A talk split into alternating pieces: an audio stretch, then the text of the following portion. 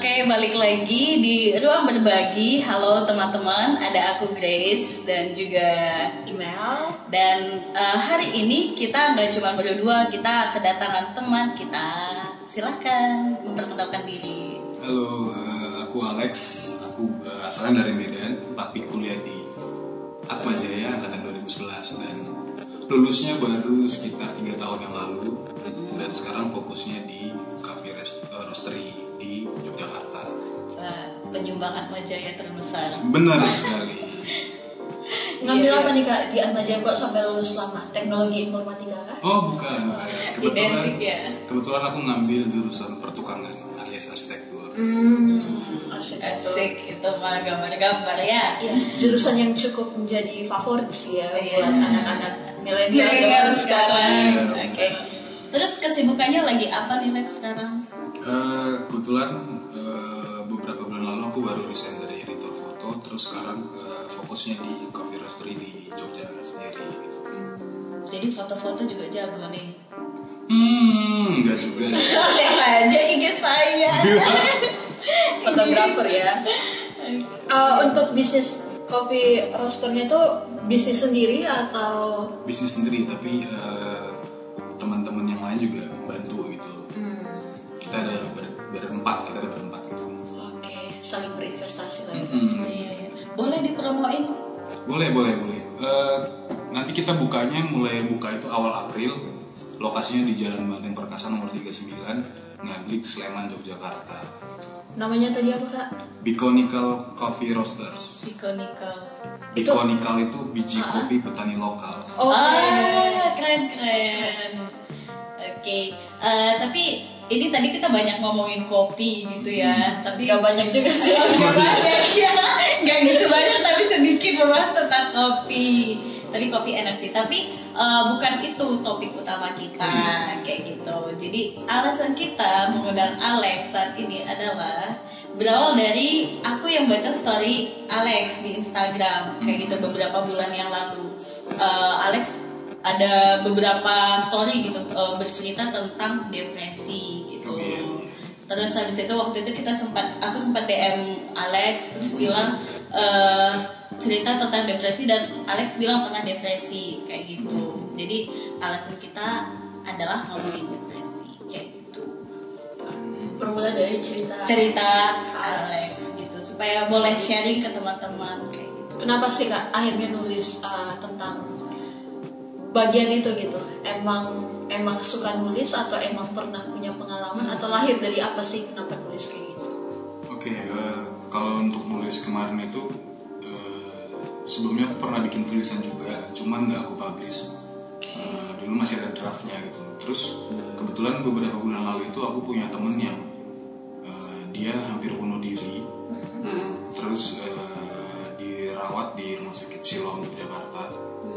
Nah pas aku datang ke tempat dia itu, aku tanya kenapa gitu. Karena dia punya problem segala macem dan dia eh, memutuskan untuk melakukan percobaan bunuh diri. Gitu. Nah berangkat dari situlah aku ngerasa eh, kayaknya ini perlu di share balik karena aku dulu pernah ngalamin itu selama hampir 2 tahun gitu. Hmm. Gitu loh sebenarnya intinya gitu. Jadi aku eh, karena punya temen yang beberapa bulan lalu pengen ngelakuin percobaan bunuh diri, aku share eh, kenapa sih orang itu bisa ada eh, niat untuk bunuh diri gitu. Gitu sih kak sebenarnya. Hmm. Terus eh, waktu itu kan Alex pernah bilang gitu kalau pernah depresi gitu.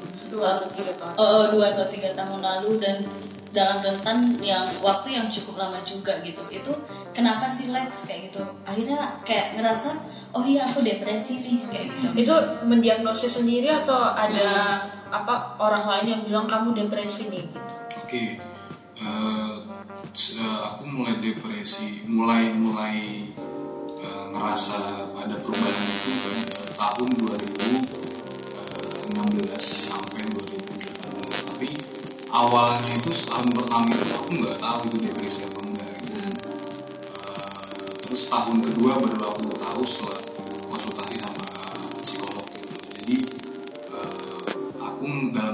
kutip ngecap diri aku depresi itu setelah tahun kedua gitu. Jadi nggak bisa serta merta baru seminggu atau dua minggu terus kita bilang kita depresi. Depresi gitu. Banyak faktor sama, eh, sama harus memang benar-benar ke eh, orang-orang yang profesional yang ahlinya gitu. Terus tadi Alex kan ngomong tahun 2016 itu masih kuliah berarti ya. Hmm. Untuk eh, menghubungi profesional. Gitu tapi sebelum akhirnya ke profesional sempat sharing gak sih ke teman-teman kayak gitu cerita tentang pergumulan permasalahan itu? Oh iya sempat aku sempat ngomong ke eh, belasan orang teman-teman aku gitu. Selama setahun setengah pertama itu tapi respon mereka itu kayak ya ada ada yang ada yang benar-benar kayak dia ngecelamain aku segala macam oh ini kamu kurang berdoa nih kurang begini kurang begini gitu.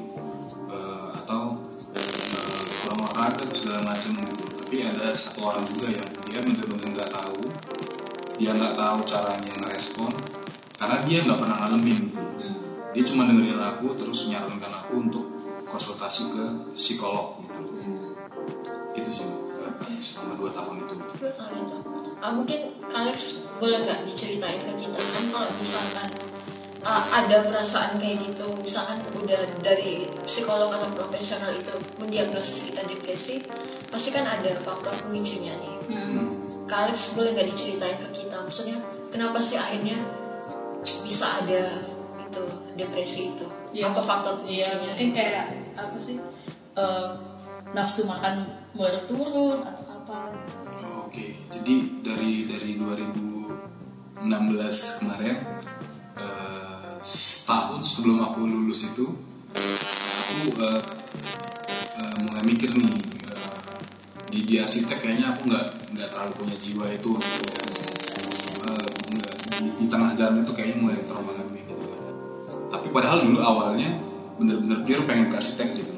Tapi setelah waktu berbicara ternyata hmm ini kayaknya kurang nih jadi 2016 itu sampai 2018 itu eh, aku eh, ngelakuin banyak usaha gitu coba-coba usaha sana sini tapi gagal terus gitu.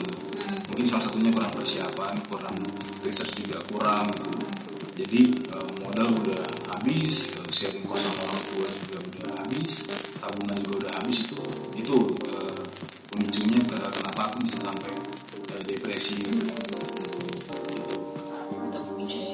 Berarti ada faktor-faktor kegagalan kegagalan dalam bikin bisnis gitu bisnis bisnis terus perkuliahan juga Mm, iya bener-bener itu nyampur kemarin sama perkuliahan gitu. benar ya nggak hanya satu doang Mm-mm. Kak Grace mungkin mau nanya apa Iya, eh, terus tadi kan Alex bilang eh, kalau misalnya dia nggak ngerasa arsitek itu kurang lah kayak gitu. Tapi pada akhirnya kamu juga menyelesaikan ya kayak gitu kan. Itu butuh perjuangan dalam masa depresi itu kamu berjuang juga kan menyelesaikan studi itu. Oh iya iya kak. Jadi eh, kemarin itu 2017 setelah hampir tujuh tahun aku kuliah itu di akhir-akhir masa kuliah itu eh, aku harus mikirin tentang bisnisku yang bangkrut, terus putus cinta, terus harus ngelesain iya, harus ngelesain kuliah. Jadi Jadi banyak faktor pemicu sebenarnya ya. Eh, udah tahun pertama juga eh, kegagalan-kegagalan terus tahun keduanya juga. Langsung tiga gitu, paket combo tiga-tiganya menyerang dalam satu periode. Gitu. Itu bener-bener eh, bikin aku wah udah nggak tahu lagi mau ngapain gitu loh. Tapi puji Tuhan eh, masih bisa sampai ke step ya, wisuda gitu loh. Bener-bener energi. banget berarti itu maksudnya Kak Alex ngerasain ah nggak ini aja aku mau nanya. Penasaran nih selama masa yang dibilang masa depresi itu apa sih yang Kak Alex rasain gitu? Penasaran aja sih gitu. kalau yang aku rasain itu eh, yang utama itu eh, nggak pengen ketemu orang lagi. Berarti mengurung diri mengurung diri mengurung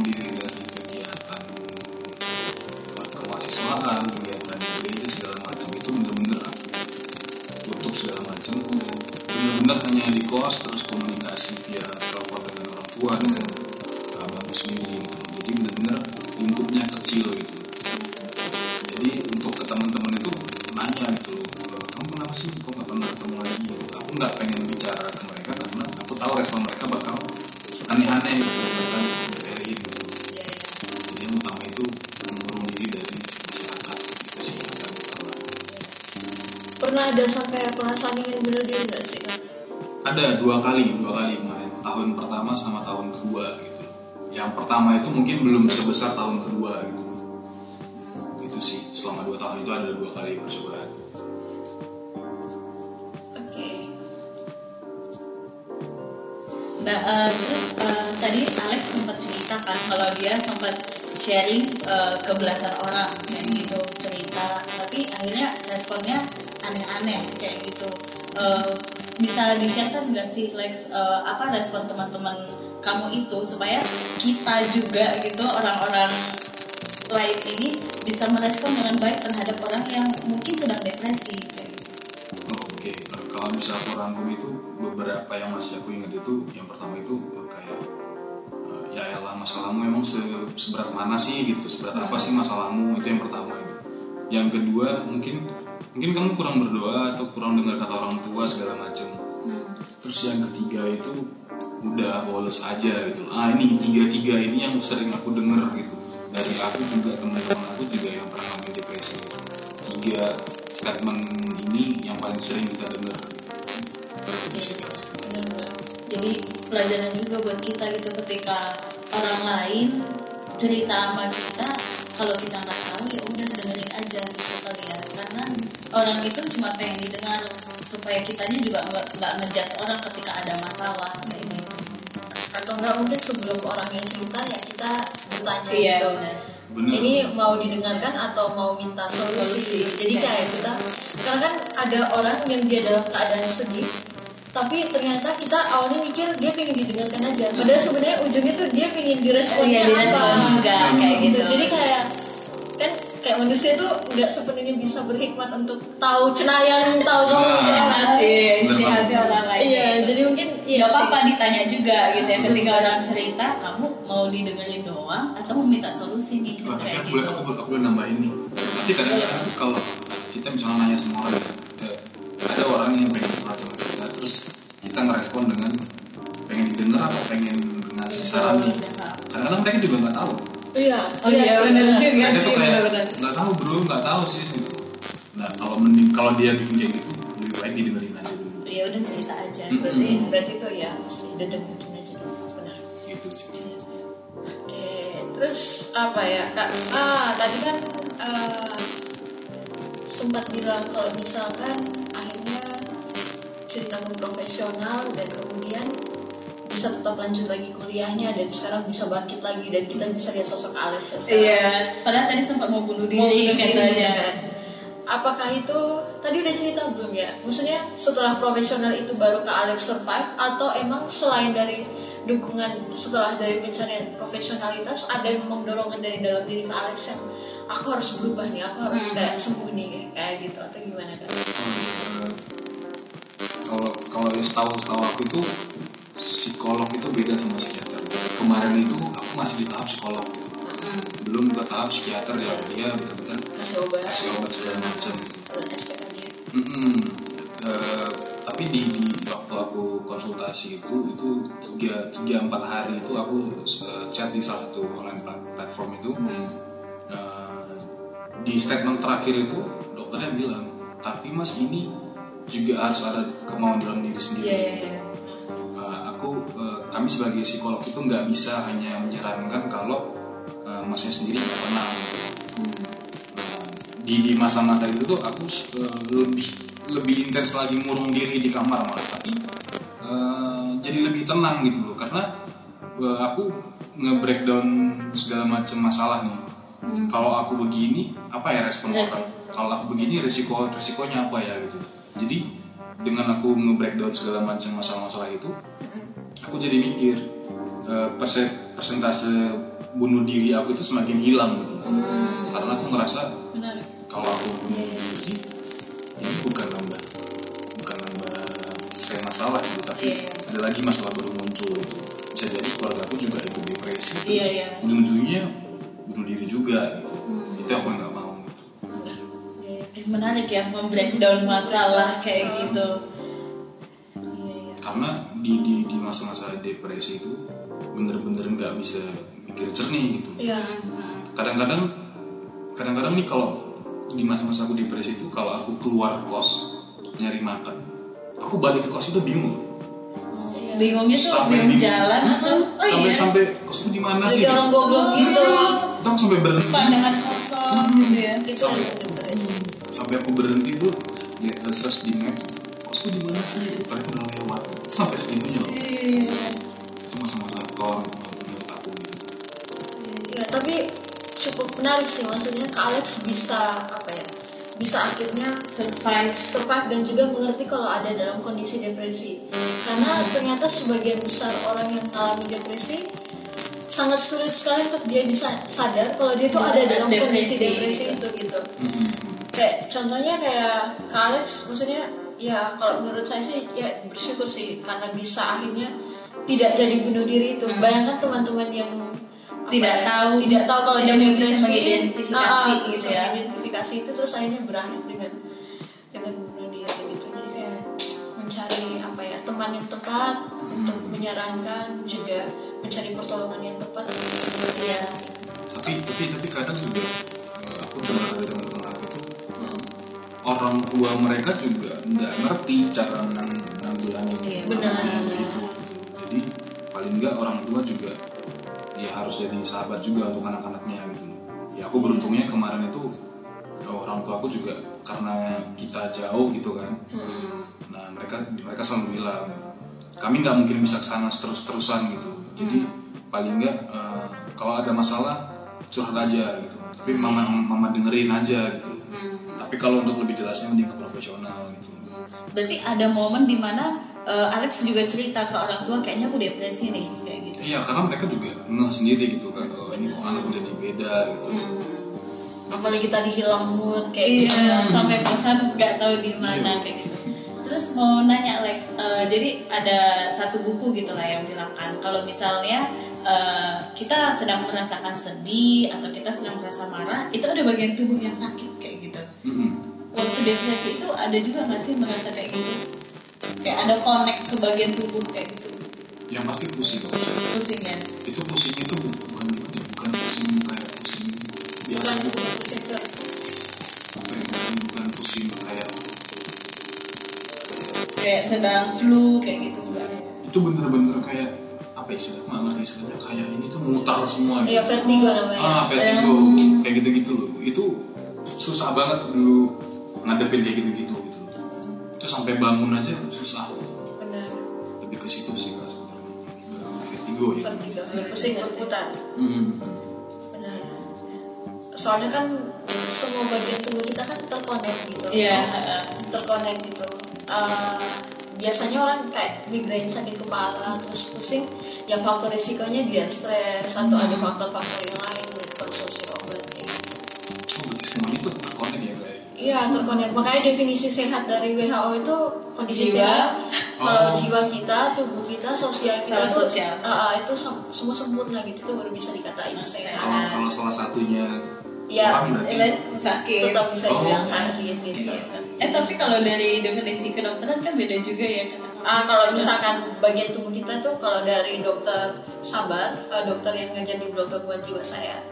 Jadi kayak manusia itu sebenarnya dia bisa disusun sama tiga part besar kayak tubuh kita, jiwa sama roh gitu. Makanya kalau misalkan kayak kita misalkan kayak tadi ada permasalahan kayak khawatir, anxiety, terus kayak stres, nggak bisa kita hanya bilang saya butuh butuh didoakan aja. Di satu sisi ya kita harus butuh orang yang emang belajar di Iya, bidang itu untuk menolong kita gitu. Gitu sih. Gitu kalau dari secara sisi medis kayak gitu. Terus kayak apa ya menyimak tadi uh, Kak Alex bilang apa muncul gejala itu dan cukup waktu yang lama untuk akhirnya ada gejala-gejala kayak tadi mengurung diri dan lain-lain kalau sekarang kan yang trennya itu adalah orang ngerasa sedih dikit Iya. Terus Dia- bipolar nih kayak gitu ya. Benar, uh, Moody, kayak gitu. benar sekali Dan kayak lagi tren kan Iya. gitu. Dan lucunya adalah ketika itu dijadiin kayak mencari atensi di iya, iya, sosial. benar, iya benar Iya, gitu.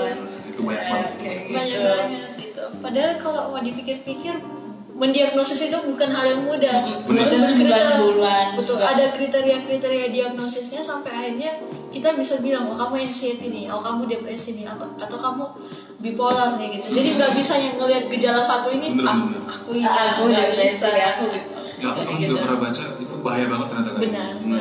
Diagnosis itu bahaya banget. Jadi emang selalu butuh profesional dalam mendiagnosis bisa share kan sekarang eh, pasca depresi kayak gitu pasca sembuh kayak gitu itu ada nggak kadang-kadang muncul pemikiran eh, semacam depresi itu lagi kayak gitu Kalau sampai sekarang aku 2018 dua dua tahun ini enggak enggak pernah ada lagi sama sekali. Cuman kadang kalau ketemu sama orang yang dia curhat sama aku gitu kan tentang masalah dia sekecil apa pun. Kayak kemarin tuh ada yang curhat, aduh kucingku mati. Aku sedih banget. Itu aku langsung ini orang eh, kadang aku bingung sendiri ngambil langkahnya itu. Karena mungkin mungkin aja kucing dia itu bener-bener bagian dari hidupnya. Iya benar seberapa penting mbak penting banget gini gini gini gini. Oh, itu aku langsung bilang bener-bener aduh aku nggak ngerti nih. Aku aku nggak tahu nih eh, takutnya aku salah ngomong. Langsung langsung ke memang bener-bener udah lama banget mending langsung ke profesional aja. Itu hal sepele kayak peliharaan yang mati gitu. Iya benar-benar iya. kalau untuk eh, pasca depresi sekarang udah nggak pernah lagi sih. Udah bener-bener. Dan kalaupun misalkan suatu saat ada ngalamin kesedihan ya udah tahu caranya Iya. ngatasin. Ya seenggaknya. Iya, ya seenggaknya. seenggaknya. Udah seenggaknya bisa mengidentifikasi diri Iya, kan benar. kayak gitu bisa tahu kuatnya gimana tapi sedih juga sih sama beberapa orang yang gara-gara apa, gara-gara depresi itu yang bunuh diri benar. Tapi kita kadang-kadang nggak nggak bisa nyalahin dia juga karena sebenarnya orang-orang depresi itu tuh nggak tahu mau ngapain lagi iya iya. Itu udah kayak akal sehat itu udah nggak ada lagi gitu. Jadi kalau kalau ada orang teman-teman kita yang dia udah curhat beberapa lama tentang masalah dia terus kita. bilang aku berani jamin hari itu juga dia bakal bunuh diri kalau ada orang yang kayak gitu. Iya iya benar-benar. Ya harus berhikmat dalam berkata-kata juga ya kalau kayak gitu benar-benar. Atau misalnya mau kita kita bilang ya lah gitu doang bunuh diri. Aku jamin itu pasti niat bunuh diri itu makin makin gede. tinggi ya. Dan lucunya biasanya sign orang kalau mau bunuh diri itu kalau dari secara teori ya biasanya dia ngechat teman dekatnya kayak iya iya benar. atau enggak dia nulis sesuatu gitu dan kalau misalkan temannya itu miss dia nggak sadar kalau ini sebenarnya ada tanda-tanda itu saat itu juga dia bisa Bisa. bisa, Bisa. secara teori kayak gitu sih. Soalnya eh, dulu dulu eh, di, di, di tahun di tahun kedua aku pengen bunuh diri itu bener-bener gitu aku udah nyiapin. Nah, itu kan oh iya. ada ada bisa kayak gitu. Itu itu bener-bener aku udah nyiapin gunting. Hmm. itu aku beset tangan aku. Terus aku fotoin ke mantan aku. Hmm. Ya, responnya ya adalah bilangin lah semua kamu kamu gini gini gini Gue banget sih. Aku aku nggak menyalahkan dia mungkin dia juga nggak tahu merespon apa iya dulu. iya. Cuman di, di saat aku baca, baca itu dulu pesan itu aku bener-bener ah sudah lah gitu. Spread tapi untungnya di di hari itu juga aku konsultasi ke psikolog gitu. Iya, sehingga Alex ada di sini. Kalau nggak kalian sudah ada di dalam tanah ya. Jangan-jangan bukan Alex yang ada jadi halu Eh, menakjubkan ya Cerita perjalanan kayak perjalanan Alex. hidup. Dan mungkin nggak hanya ke Alex aja yang pernah ngalamin ini mungkin ada begitu banyak Banyak juta orang, orang iya. yang berjuang juga dengan hal ini gitu.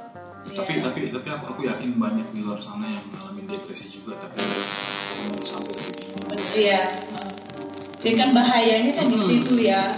Itu itu bahaya banget. Apalagi sama anak-anak kos itu yang perantauan yang sendiri di kota lain gitu. itu bahaya iya. banget. Benar. Butuh teman. Iya. Cari teman curhat. Orang ya paling gak sih.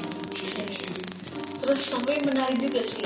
Sebenarnya kita nggak kayak misalkan kayak nggak bisa sebenarnya juga kita nyalain orang yang kayak memberi respon yang salah ketika ada yang cerita Benar. iya Benar. karena kayak aku jujur ya kayak aku ngelihat kayak misalkan orang-orang tua nih kadang memberi respon kayak kita ngerasa tuh ngejudge gitu karena kita udah hidup di zaman yang ini yang udah aware dengan bagaimana harusnya merespon gitu tapi kalau di zaman mereka kan belum ada yang kayak gitu ya aware kayak gitu dan mungkin kayak kita sekarang udah bisa pandai merespon orang ketika orang cerita ya karena kita udah banyak dengar oh, udah ngerti udah banyak banyak dengar sharing pengalaman dari orang akhirnya baru bisa paham gitu jadi Sulit ya. Iya, membahas tentang rantai depresi baik dari Iya. sisi orang yang ngalamin itu maupun dari orang Orang yang yang merespon. merespon mendengarkan juga, nah hal yang rumit gitu. Iya. Tapi kalau misalnya dari sisi orang depresinya kayak gitu kan ya ketika orang lain mungkin berespon salah gitu ya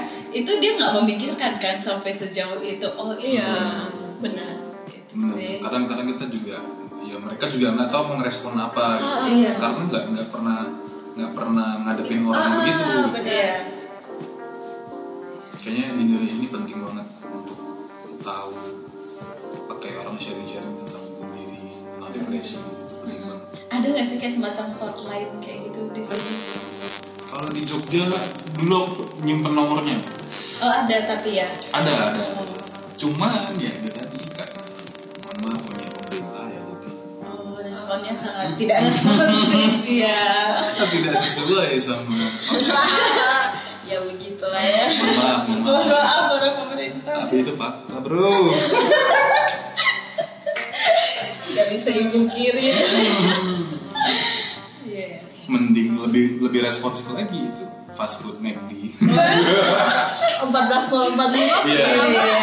jadi mohon maaf bapak pemerintah mungkin bisa jadi evaluasi Oh iya, kayak gitu ya harus, bro Kalau ada yang dengar ya. Ya, kalau dari pemerintahan ada yang dengar kayak gitu karena Alex sudah pernah mencoba berarti kan Iya, sudah. dan tidak responsif kayak gitu apa gunanya hotline itu woi wahai pemerintah woi Sarkas banget ya. Sarkas sih. Tapi eh, belakangan aku dapat info dari eh, temanku gitu. Katanya puskesmas puskesmas udah ada ini sih bersyukurnya itu. Yes. udah ada layanan konseling kayak gitu.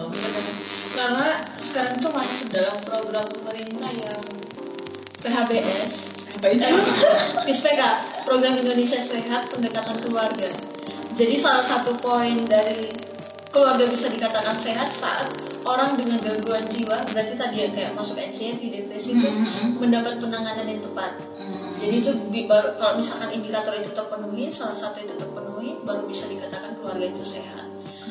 PISPK itu biasanya diurus sama puskesmas-puskesmas. Jadi mungkin itu. Iya, semoga ini berjalan dengan baik gitu ya di puskesmas pun dilayani dengan baik kayak gitu untuk pasien-pasien kayak gitu. psikolog. Ya, mudah-mudahan ya mudah-mudahan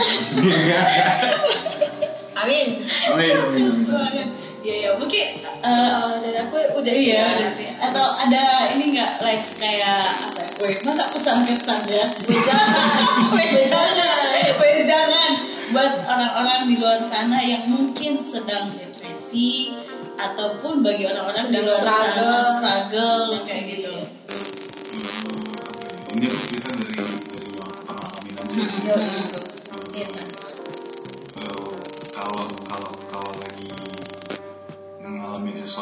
perubahan ya gitu perubahan sama sikap kita. Kan kita nggak nggak langsung tahu kan kita itu sebenarnya apa sih depresi apa stres biasa atau frustasi tapi kalau kita udah ngalamin perubahan sikap perubahan cara berpikir terus eh, apa pola apa sih namanya tidur gitu ya segala macam pola makan itu hmm, kalau dulu aku eh, salahnya itu aku nggak langsung menenangkan diri gitu memang agak susah sih dalam keadaan itu eh, disuruh menenangkan diri gitu aku ambil contoh deh misalnya kayak kalau kita aplikasi sekarang ya kan sekarang lagi corona tuh Iya. Eh, kadang aku agak bingung gitu pemerintah ini bilangnya jangan panik jangan panik kadang-kadang statement jangan panik itu orang itu lebih merespon jadi panik Iya benar-benar.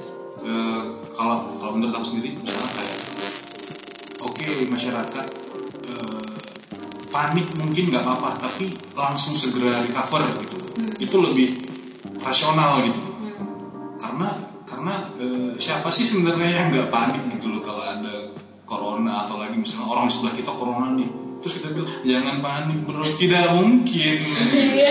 Tidak mungkin dia panik. Ayo kita berpelukan kayak gitu jadi jadi mending kasih alasan statement yang rasional dulu tapi langsung pulih gitu. Tapi kalau hubungannya kayak ke depresi itu atau frustasi atau segala macam itu hmm, iya nggak nggak nggak masalah juga sih kita merasakan itu gitu. Misalnya kayak merasakan sakitnya mungkin diputusin atau eh, stres ujian atau segala macam. Nggak apa-apa rasain dulu rasa rasa sakit itu gitu.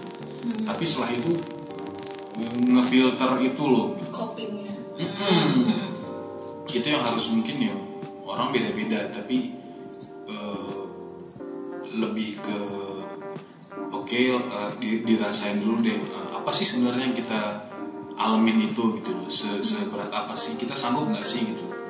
Terus kita ketemu nggak sih sama orang-orang yang care sama kita? Di situ kita bisa lihat tuh orang-orang yang care sama kita apa enggak gitu. Tapi ada juga orang yang sebenarnya care sama kita tapi nggak tahu ngeresponnya iya gimana. atau iya. Itu nggak bisa kita salahin juga, Iya, gitu.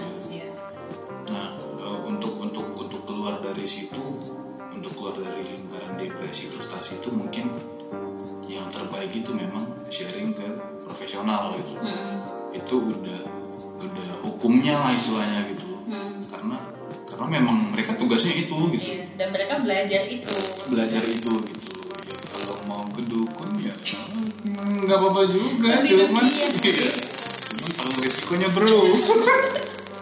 mending di psikolog bro ya itu aja sih kak mending ke profesional. Nggak usah takut nggak usah malu Iya. nggak usah ngerasa "Oh, nanti kalau aku ke psikolog aku dicap orang gila Iya. Iya. semua orang ini ada ada ada sisi Gila, gitu. jadi kita nggak usah takut bro gitu Iya. Dan kesehatan itu kan sebenarnya misalnya ini aku flu, orang biasa aja, oh Grace sakit flu. Tapi kalau misalnya aku eh, bilang aku sedang sakit jiwa, itu orang langsung wow Hmm. kayak gitu. Padahal kan sebenarnya sakit fisik dan sakit jiwa itu sama-sama sakit, sama eh, sama posisinya kayak gitu. bener bener bener, bener Iya. Jadi masih ada lagi nggak? Eh, Wejangan, wejangan. wah enggak kayaknya cuma sih memang harus ke Ya profesional gitu ya. Dari kakak Ibel mau ada Ayo aku ketawa terus kan saya kayaknya udah deh maksudnya ya intinya itu guys jangan self diagnosis ya Oh, iya, iya. dan jangan apa ya ya sebaiknya untuk tidak mencari saran di media sosial lah Oh, sebisa iya, mungkin iya, gitu. iya, benar. karena kayak kayak aku contoh ya misalkan di Twitter nih ada orang yang depresi dia bilang kalau dia aku Dia lagi depresi stres juga. nih mau bunuh diri terus eh, komen-komennya tuh balasan di Twitter itu pada bilang ya udah bunuh diri aja eh Hmm. bener Iya, ya benar-benar. iya, bunuh diri dan ada di Twitter gitu kayak jadi itu sih mending menurutku adalah jangan self diagnosis dan kalau misalkan kayak tadi dibilang ke Alex kalau udah ngerasain perubahan apa udah mending share ke orang-orang terdekat aja dulu ketimbang di share ke media sosial. Karena Hmm. media sosial tuh nggak semua orang benar-benar tahu kita kayak gimana. Biasanya cuma kepo doang. Benar. Iya. kepo doang. Ngapain kalau kepo doang? Nggak menyelesaikan tapi masalah kan? tapi aku pernah di di di, dikasih tahu sama salah satu psikolog itu. Dia bilang itu orang yang bener-bener depresi itu nggak bakal sempet lagi Iya. nyari atensi. Iya, iya, iya. benar-benar tapi kalau misalnya orang dia nge diagnosis dia itu depresi terus Dia nge-share nge-share gitu. share itu itu bisa dipastikan sebenarnya bukan depresi yang dirasain mungkin stres stres atau nggak cuma butuh pengakuan. ya untuk pengakuan gitu. kalau udah depresi berat mungkin nggak bisa lagi gitu kayak gitu gitu Iya, iya, iya. makannya susah Iya makan aja susah masa mau ngetik apa ngetik status banyak kayak gitu. lihat ya. HP aja pusing Iya, Iya. benar. belum lagi pakai internet habis Aduh, jadi lucu.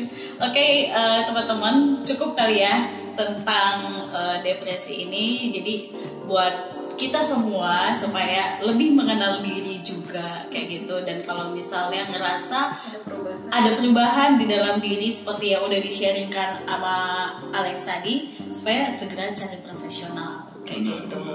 Dan kita nih sebagai orang yang mungkin sering dicurhatin sama teman-teman juga eh, mungkin lebih ke arah jangan ngejudge dulu kayak gitu. Tapi menjadi pendengar yang baik dulu dan melihat bagaimana permasalahan orang itu. Kayak gitu sih. Oke jadi Semoga podcast kita bisa bermanfaat buat teman-teman yang Ah, iya. Amin. terima kasih ke Kak Alex ya. Ya, kita